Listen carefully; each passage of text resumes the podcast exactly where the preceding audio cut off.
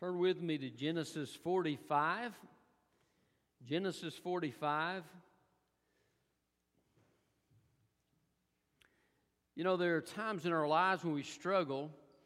A number of times I've gone to like a nursing home or someone perhaps who is just really struggling. And one of the things I love to do that the Holy Spirit often leads me to do is to talk about heaven.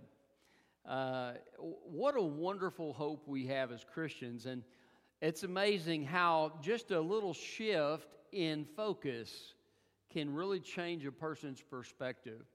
And we need that hope. All of us go through seasons of life where we struggle, and we need that hope when we struggle to lift up our eyes and to be renewed and strengthened.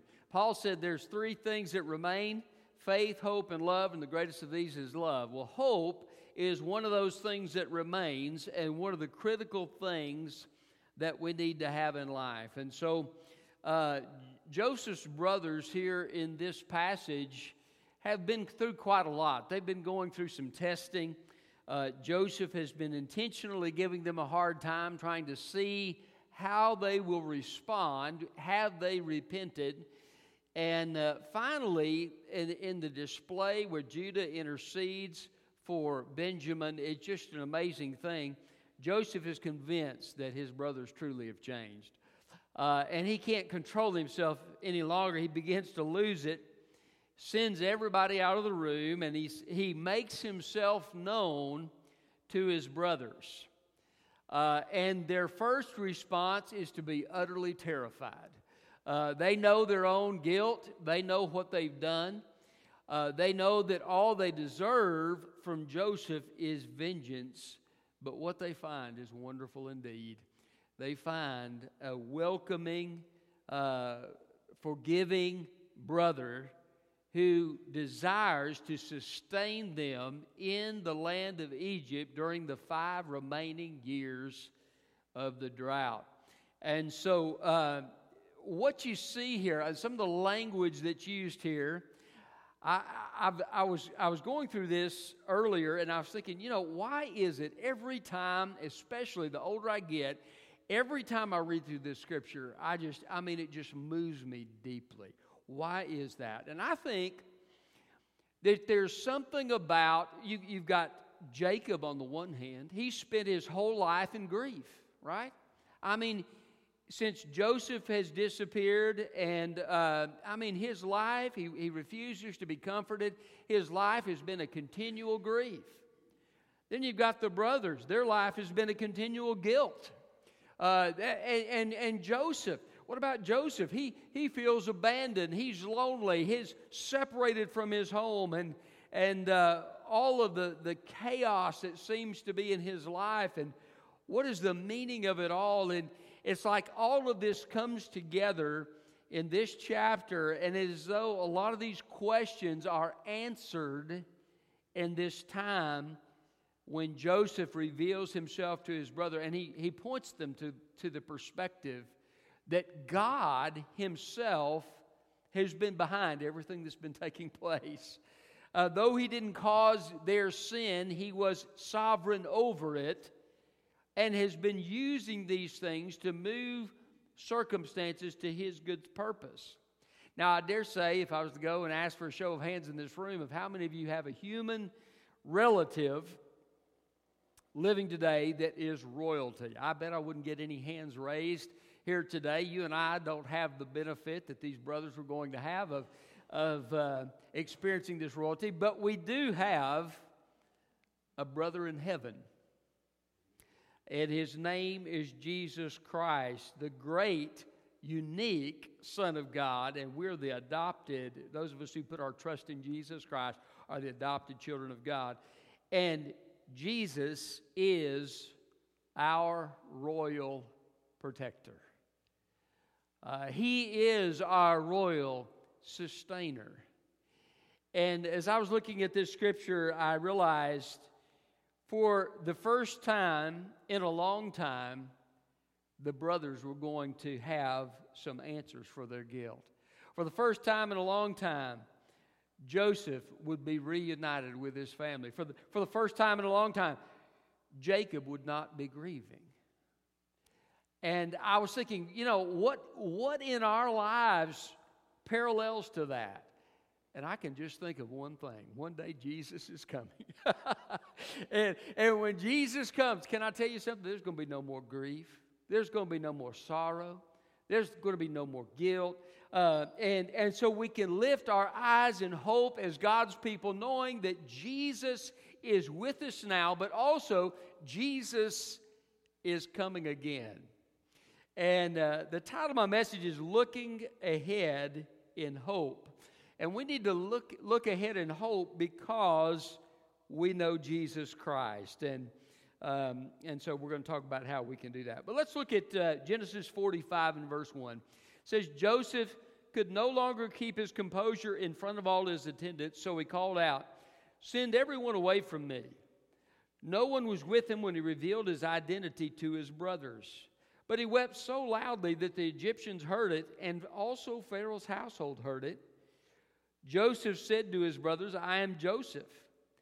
Is my father still living?" But they could not answer him because they were terrified in his presence. Then Joseph said to his brothers, "Please come near me." And they came near. "I am Joseph, your brother," he said, "the one you sold into Egypt. And now don't be grieved or angry with yourselves for selling me here, because God sent me ahead of you to preserve life.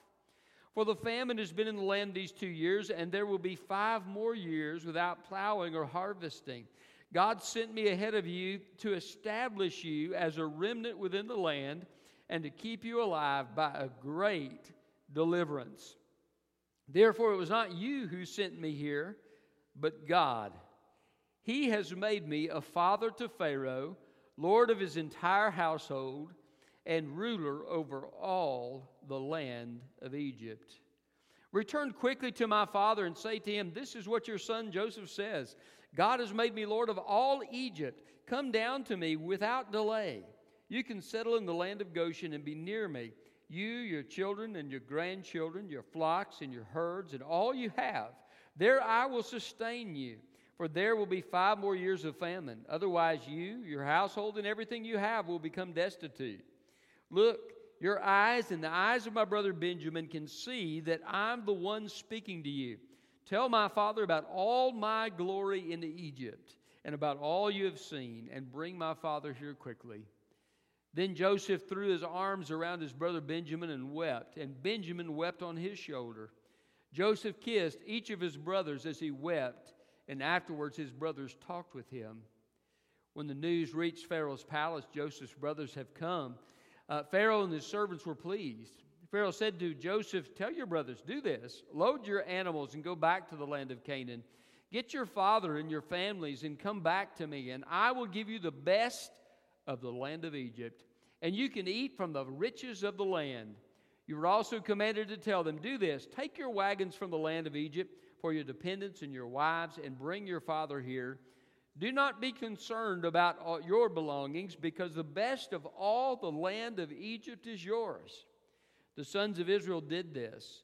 Joseph gave them wagons as Pharaoh had commanded, and he gave them provisions for the journey. He gave each of the brothers changes of clothes, but he gave Benjamin 300 pieces of silver and 5 changes of clothes. He sent his father the following: 10 donkeys carrying the best products of Egypt, and 10 female donkeys carrying grain and food and provisions for his father on the journey. So Joseph sent his brothers on their way, and as they were leaving, he said, 'Don't argue on the way.'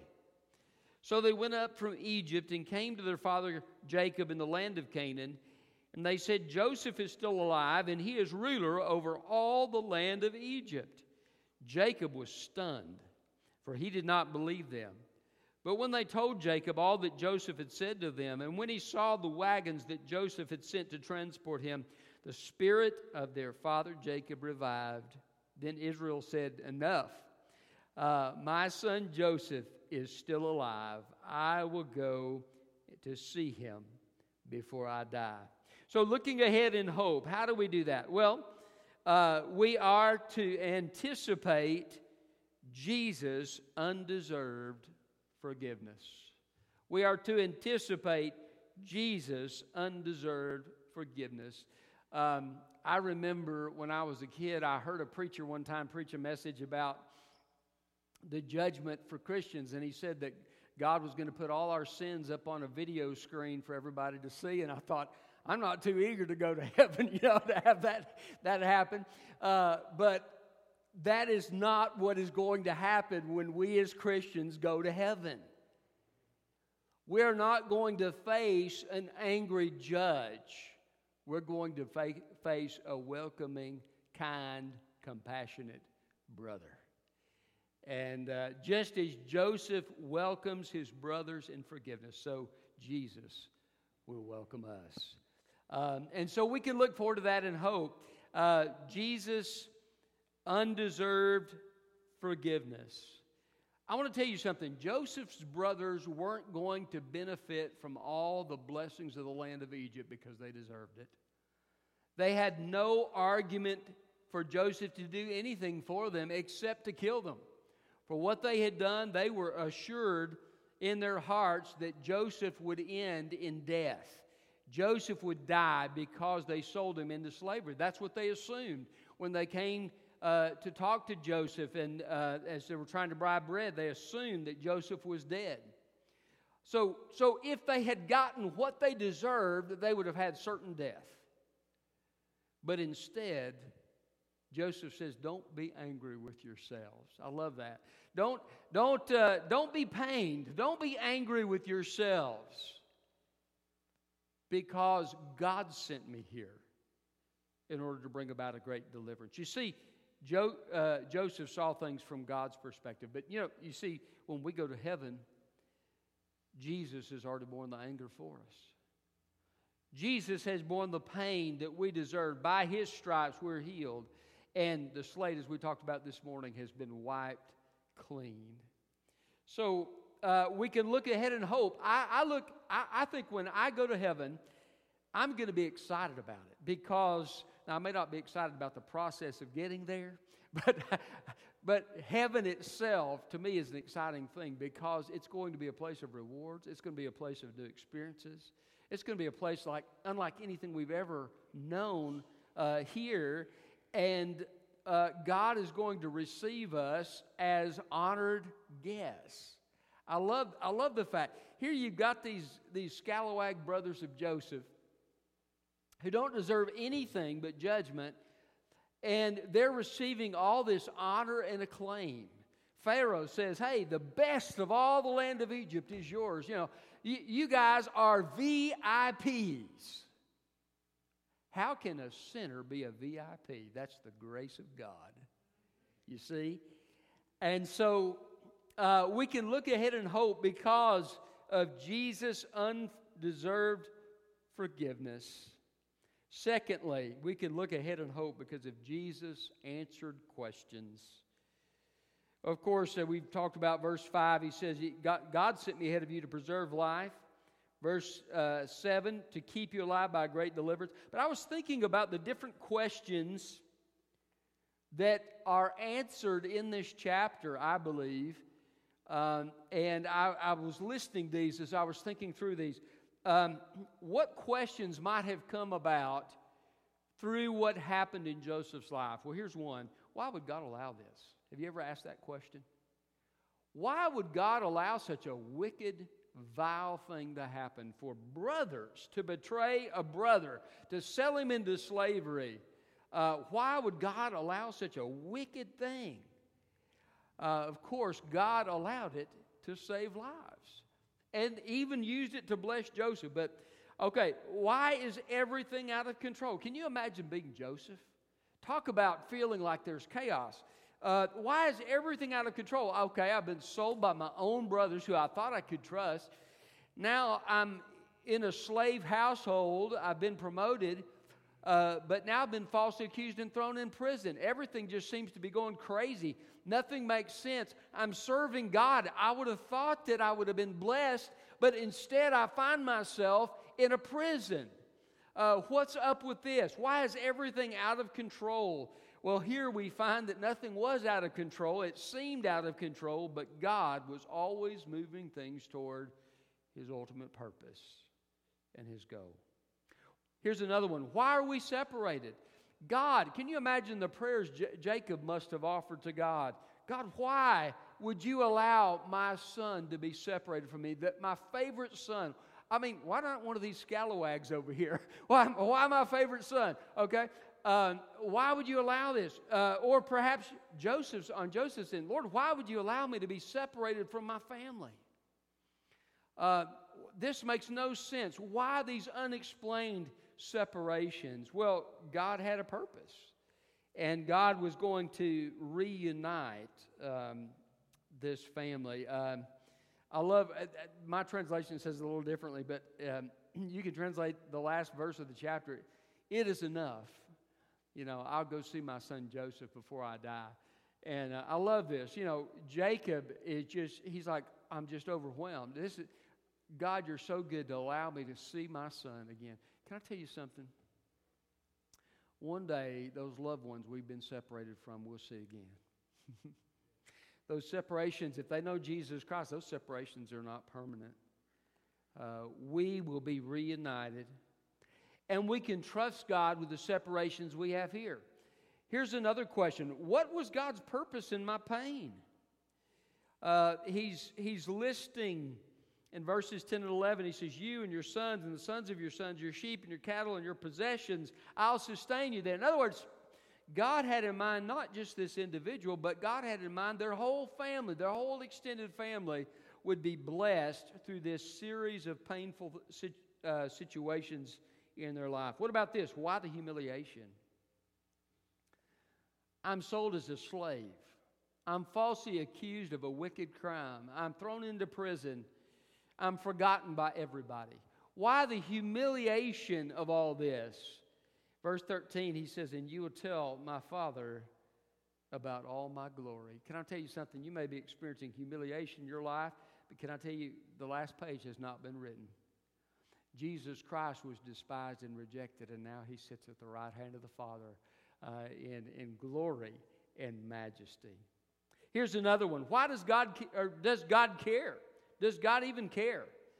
Does God care about my pain? Now, we may not vocalize that, but it's a reality sometimes that we feel. Does God care? I'm hurting. Why does God not remove this issue, this problem that I'm experiencing? I love what verse 27 says, and the spirit of their father Jacob began to live.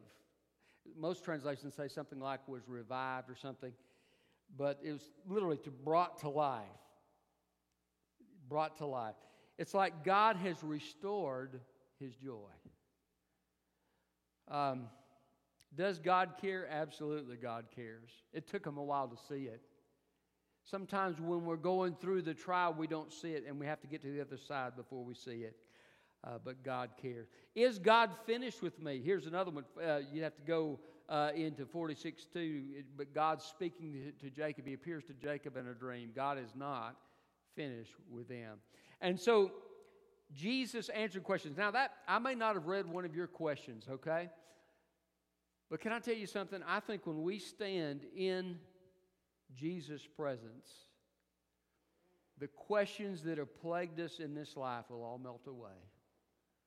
When we see him in all his glory and we experience the joy for which we were created, when we've been restored and renewed and lifted up, and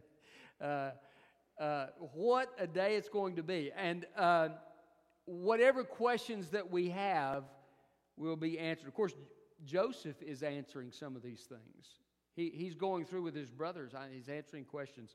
But I think a lot of those questions we won't even care about anymore.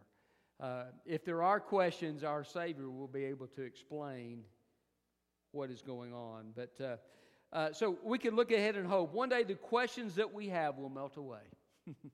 One day the struggles and the perplexity of our lives will melt away because Jesus is coming. So we can look ahead and hope because of Jesus' undeserved forgiveness. We can look ahead and hope because of Jesus' answered questions. Thirdly, we can look ahead and hope because of Jesus' great deliverance. Look at verse 7. God sent me ahead of you to establish you as a remnant within the land and to keep you alive by a great deliverance. Joseph, of course, is talking about deliverance from the famine, but Joseph here is also a type of Christ. And can I tell you something? Jesus has achieved a great deliverance at the cross. And not just deliverance from the penalty of sin, or even just deliverance from the power of sin. Jesus will one day deliver us from all the effects of sin. One day there'll be no grief. There'll be no sorrow. There'll be no death. There'll be no heartache. Because Jesus has dealt with it all. Jesus has accomplished a great deliverance. I want to tell you something. Jesus has saved my soul, but the salvation is not finished yet. One day, I'm going to be clothed with a glorified body. I'm going to be caught up to meet the Lord in the air. And I will enter into the fullness of life that my Creator made me to enjoy. This is the hope that I have. This life is not all there is. One day, the grief and the heartache and pain of this life will be over. The struggle will be over. Because Jesus has accomplished a great deliverance. Because I live, you too shall live, Jesus says. So we can look ahead and hope. How? Look ahead and hope because of Jesus' undeserved forgiveness. Look ahead and hope because of Jesus' answered questions. Look ahead and hope because of Jesus' great deliverance. Look ahead and hope because of Jesus' restored nearness. Restored nearness. Look at verse 10. This is so touching to even think about. Joseph is speaking. He says, you can settle in the land of Goshen and be near me. Joseph, have you forgotten what your brothers have done? Joseph, have you forgotten the wickedness of the past? I want you to be near me. Did you know that's the message of the gospel? We are drawn near through the blood of Jesus. In the Old Testament, the offering was called a korban. You probably recognize that from the New Testament. A little different emphasis there, but the korban comes from the Hebrew word that means to draw near. It's the means of drawing near.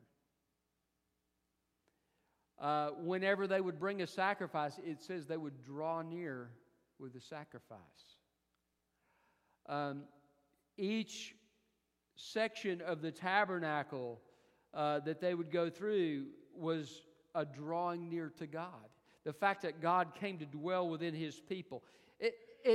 All of the Bible looks forward to this wonderful day, and you see it in the book of Revelation, and God says, He brings in this new heaven and new earth, and He says, and they will be my people, and I will be their God. This is the heart of God for us. Adam and Eve sinned in the garden, and they were expelled from the garden, and the angels were placed at the entrance of the garden to keep them from entering back in. The fellowship with God was broken by sin. Jesus came to restore that. Jesus has begun the process of restoring that through salvation in the new covenant, but we still don't live in the fullness of it. It's Jesus' heart to draw us near. And one day there's going to be no sin in my heart to stand between me and my Savior. One day there's going to be no physical separation between me and my Savior. He will welcome me. He's gone to, did you know He's gone to prepare a place for me? He's going to come again and receive me to Himself, and you as well who've trusted Christ. What an amazing thing. He wants to be near us. While we were yet sinners, Christ died for us, but His love goes beyond just the dying for us. He wants to know us. He wants to be with us. He cares for us. God calls Himself Father, right? Jesus is called the groom. Jesus and the Father use the most intimate relationships in human life to describe themselves and their desire to relate to us, because that's their heart. That's our God's great heart, is to be near to us. Well, you say, have you forgotten Roger's sin? Well, as a matter of fact, he has. He has buried it in the sea of forgetfulness. Praise his name. He has separated it as far as the east is from the west. And I now, because the veil has been ripped at Calvary, I can enter God's presence with boldness and joy. Jesus restored nearness. He's gone to prepare a place for us. One scripture is, in my house are many mansions, the King James says, but some of the translations will translate that there are many rooms. And in the Oriental households, there were rooms for the family members, and the extended family would actually live together. And there, you said, well, I'm not sure about that, you know. But I kind of like that idea when you think about that for heaven, because, listen, would it be cool to have your own mansion? Probably. I think it would be cooler to be a part of Christ's mansion and to be closer to Him. And that's the idea. At the center of the New Jerusalem, the Father and the Son reign, and their brightness lights up the world. And all of the nations come to worship the great God in the midst of the city, to commune with Him, to fellowship with Him. Listen, the times of sweetest worship that you've experienced here are but a taste. A taste of what is yet to come. We've not seen anything yet. One day, now we look through a glass darkly, but then we'll see face to face Jesus in all His glory. Looking ahead in hope, how do we do it? Well, we need to anticipate Jesus' undeserved forgiveness. We need to anticipate Jesus' answered questions, Jesus' great deliverance, Jesus' restored nearness, and Jesus' exalted glory. Look at verse 13. Tell my Father about all my glory. Listen, I'm going to tell you something. Next time we see Jesus, He's not going to be despised and rejected. He's not going to be wearing a crown of thorns. He's not going to be hanging on a cross. He's going to come back with power and glory. On His thigh is written a message, King of Kings and Lord of Lords. Before the great Son, Jesus Christ, all the mighty angels of heaven bow their knee. The demons tremble before Him. All of creation is held together by His power. Tell them of all my glory.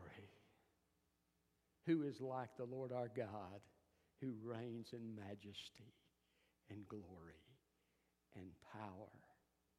And can I tell you something? If you know Jesus Christ, you may have been despised and rejected here by different people, but I'm going to tell you something. You're a child of the King. And one day you're going to share your Father's glory. And with Jesus, although He will be supremely exalted, with Jesus we'll share His glory. He says, Jesus tells His disciples, I desire you to share my glory with me. Did you know that's our heritage as the children of God? Joseph says, tell my Father about all my glory. You see, Jacob could not have imagined the glory and the blessing that God had poured out on His Son. Joseph says, give Him the message. Tell Him the good news. God has showered His glory upon me. I've got good news for you, brothers and sisters. God has showered His glory upon the Lord Jesus Christ. And one day we're going to share it. Look ahead in hope. Have you been discouraged? Look ahead in hope. Your Father delights to give you the kingdom. and one day our faith will be sight. Let's pray. Father, we thank you for your word. We thank you for the amazing glory and the amazing hope that you have given us as your people. Lord, help us look ahead to that hope in those times of struggle and difficulty that we experience. Help us to be lifted up and to remember whose we are, that nothing can separate us from the love of Christ, that you have laid up treasure in heaven for us, rewards imperishable, undefiled, and unfading. And Father, we just want to praise your name for the greatness and the goodness of your great character, that you would forgive undeserving sinners and welcome them into your kingdom is almost hard to imagine, but it's true. And Father, if there's anyone here tonight that doesn't know Jesus Christ as their Lord and Savior, thank you. The price has been paid for their sin, and the way has been made open into heaven. But Lord, help them repent and put their trust in you, even as we enter this time of invitation. And we